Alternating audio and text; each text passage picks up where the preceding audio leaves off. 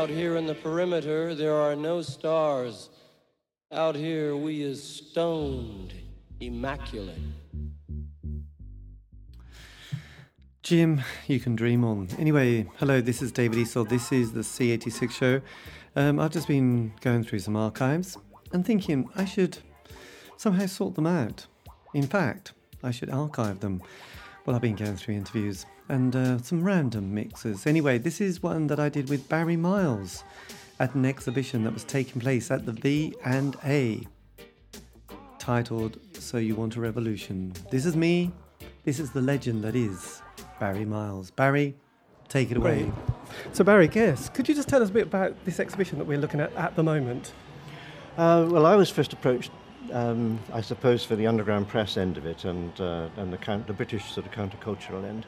Also, probably for uh, for my address book, I suppose, Right. because I was able to put them in touch with quite a lot of people, even in America. Yeah. But uh, I never really had a, an idea of quite what, what a huge scope it, they were aiming for initially, anyway. Yes. And uh, I think they've pulled it off because the thing about the, the 60s, it wasn't just rock and roll, even though it was the period when rock moved, well, when rock was created. I mean, before the 60s, um, popular music was basically a, an en- a division of sort of uh, variety and, and almost vaudeville. You know. Yeah. The early gigs the Beatles did, you know, they, they came on after a comedian and, uh, you know, some girls kicking their legs in the air and maybe a dog act, you know, and then the Beatles would come on. And now, by the end of the decade, you know, it was, you know, rock and roll was high art. you know, and, uh, absolutely. and actually telling proper stories and commenting on, on the human condition, shall we say, uh, as opposed to just being Moon and June and, and love songs. But um, so they've, they've managed to, to connect up, I think, with uh, you know the environmental issues which came to the fore in the 60s, with uh, the just, just, just sort of cosmopolitanism. You know? Yeah. I mean, you, particularly in Britain, you can't imagine what how racist and uh, anti-Semitic and everything else, but just casually uh, Britain was before, before, you know, at the beginning of the, of the 60s decade, and by the end of it, I mean, people were at least more conscious of, that, and, and of course now it's moved on. You know, and we have gay marriage and everything else, which is great. You know, I Mm. mean all of these threads sort of have their genesis, I think, pretty much in the 60s. Although there's usually been a bit of it before, you know, obviously Yes. there were nude communes, you know, back in the 20s and stuff, but uh, they didn't last very long. No, absolutely.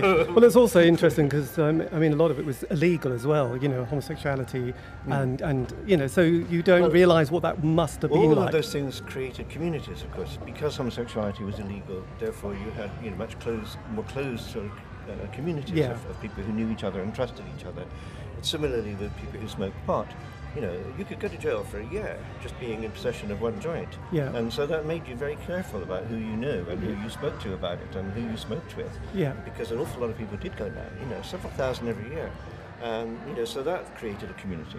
So there were all these sort of over, overlapping communities who had a sense of uh, both grievance and also a, uh, desire to change society and make it more liberal, more open, more uh, uh, just more human, shall we say? Absolutely. Britain, I mean, I, my, my angle, of course, is mainly the British one. But Britain was very much a monoculture. You know, there was the British way of life, and if you deviated very much from it, you were Yeah. in trouble. You know? Absolutely. And um, we hope to change that, and I think to a certain extent did. Because it's quite interesting because it's 50 years. Obviously, it makes a nice thing, 1966. Because your sort of moment was was the bookshop and also creating the underground press, wasn't it, with IT? And Yeah. obviously, 67 was the big Ali Pali event as well, yes, wasn't it? indeed. Yes, yes.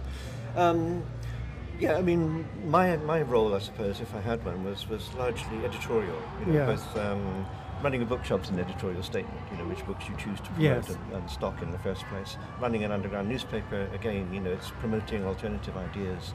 Uh, later on, I became a, a writer of biographies and sort of uh, countercultural studies, again promoting the people whose work I liked, you know, particularly the Beat generation, you know, Yeah. Allen Ginsberg, William Burroughs, Kerouac, and all of those people. So um, I've always, rather than uh, pontificate personally, I've always sort of pushed the, the other people to the front and let them do it. Yeah, absolutely. Well, it was, it was quite interesting because I did interview you a few years ago when you did your book on the 70s. And I remember asking you about, you know, obviously curious about the 60s, about why why did it putter out. And, and I remember your reply was, actually, we all got very tired. Yes, indeed.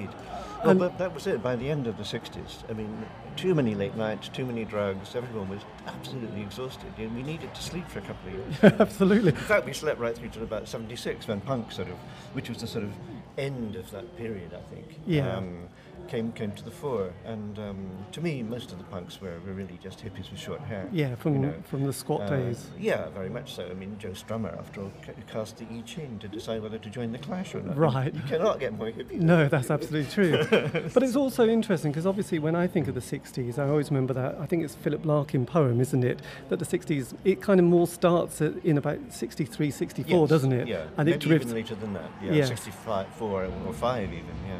And, and what I've also found interesting, because obviously as you sort of start digging down, there was the sort of nice glossy side, but there's also that underside as well, where you can see things that didn't quite happen, and, and the sort of, especially the Charles Manson stuff as Yes, well. indeed. And so you can see. Oh no, it went off in all kinds of directions, which uh, you know were very bad. I mean, Ye- but but that was the whole thing about it. It was a period when everything was up for, to be questioned. Yeah. You know, you questioned your notions of. Uh, well, beginning with your education, everything you were taught in school, Yeah. you know, you had to look at it all again and see which parts you, you actually agreed with, and much of it one did, and other parts you didn't. You know, um, the same with what your parents told you. Maybe you know all those received ideas; they may not necessarily be right. yeah, absolutely. Your, your notions of religion or patriotism, everything was up for gra- uh, not up for grabs, but um, was being questioned and challenged. And, and uh, in most cases, people carried on agreeing with what they perceived, but Absolutely. sometimes they didn't. Sometimes they found major flaws. And I mean, I think I once. Maybe it was to you. I said that it it, uh, it was a bit like a supermarket of ideas Yeah. and lifestyles, and you know, people could pick and choose. And um, and it's true. Some of them led on to, to you know down a horrible you know road to, to, to Charles Manson, but others led to the ecology movement, to women's liberation, to gay liberation, to you know all the, the good side, all Yeah. the good things that came out of the sixties. And were you uh, aware, because obviously you were right there when it sort of the first ripples and waves started to appear. Were you aware of thinking, God, this this is quite something because we haven't got anything to look behind and say, oh, they've done it like this? Because you were very much the pioneer. Did you did you have that sense at the time? Not really. I mean, we were because we were almost working from a blank canvas. Because after the war, everything was so bleak and, and so depressing. Yeah. And, uh, the, the, the people who'd lived through the war, the, you know, the previous generation to us, I mean, were, were exhausted. I mean, we, we were exhausted at the end of the 60s.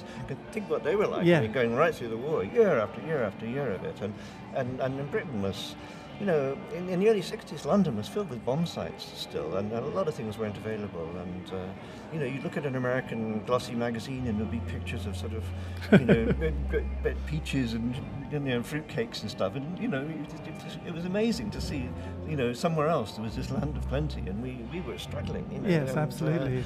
and it's true that um, I, I think the reason we were able to do things was that there was full employment, and, and that really is important. You know, the fact is, you Right. just walk out and get a job, literally like that, um, because. It, so, so people did. You Yeah. know, they, you know, you could work in a bookshop or do. You, you, you, you weren't going to earn enough to buy a car or anything, but you, you could save up enough to just bugger off to Ibiza or somewhere for six months, and then you come back and get another job. You know, I mean, it was uh, Yeah. it gave people the freedom that uh, that they needed really. There was, there was you know. Um, Housing was difficult then, as it is now, although it was much, much cheaper. of course. I mean, Right. my first flat in London was only two pounds a week. Yeah. It did have one floor though. The whole street didn't have electricity, and it was just by the British Museum. I mean, people forget how, how things have changed. You know, And do uh, you think this exhibition has, has sort of captured a lot of that spirit? Because there's a lot of stuff in here, isn't there? Yes, I think it has. I mean, uh, I think they've done a brilliant job actually. I mean, they've sought out things that I wouldn't have even thought of getting. You know, like well, like the bit of moon rock near where we're standing. I mean, just incredible. You know, It's nice- And, it's you nice know, those because links. It goes right across the board. I mean, because we weren't just living in a little bubble in the, you know the counterculture bubble. I mean, No. it was you know tied right into mainstream society right across the board there. Um, and I think it does exactly. It shows how certain things were, were so much more important then than, than now. For instance, the role of, of music in society as a way of communicating ideas, Yeah. which has now been totally commodified and is just like background music. Really, it's, it's almost part of the wallpaper. But then, I mean, in the, certainly in the beginning of the 60s, there was just two or three radio programs a, a, a week on the BBC. And there were no other. There was no commercial radio or anything mm. that, that played rock and roll. And was um, the and there was only Perfume in the beginning of the 60s, again, there was only one TV station, you know.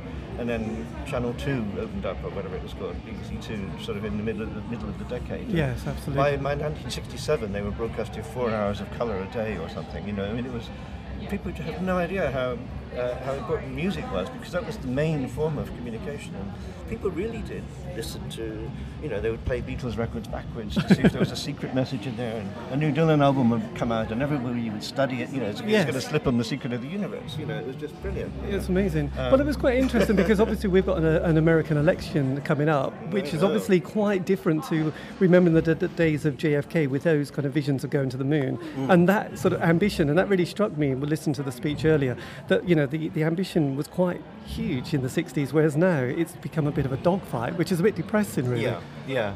I mean, it's true they were baby boomers, but um, yes, I suppose Trump actually is uh, very much that generation. But uh, uh, I don't know. The, it's, it's a complicated business. That I, I don't think I can really comment. No, I from, uh, I know it's a bit, but, it, but when you point, I suppose it actually when dismay yes, I know. got as far as but it was just interesting you mentioned the moon and, and sort of remembering that we were sort of doing so many things and looking at the moon, thinking, my goodness, someone's going to go Well, there. that's it. I mean, back then, I mean, we were looking to get to the moon, and, and now Trump is looking to build a wall to separate Mexico. From, I mean, it just, it's Yeah. just horrific. actually. Look, I'm sure you've got lots of other people to talk to, but that's fantastic. Thank you ever so No, much. It was pleasure. lovely to catch up with you.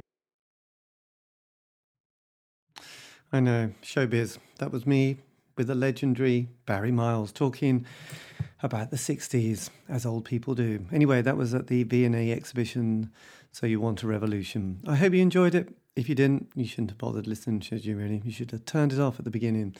Otherwise, there you go. Thank you. Have a great week.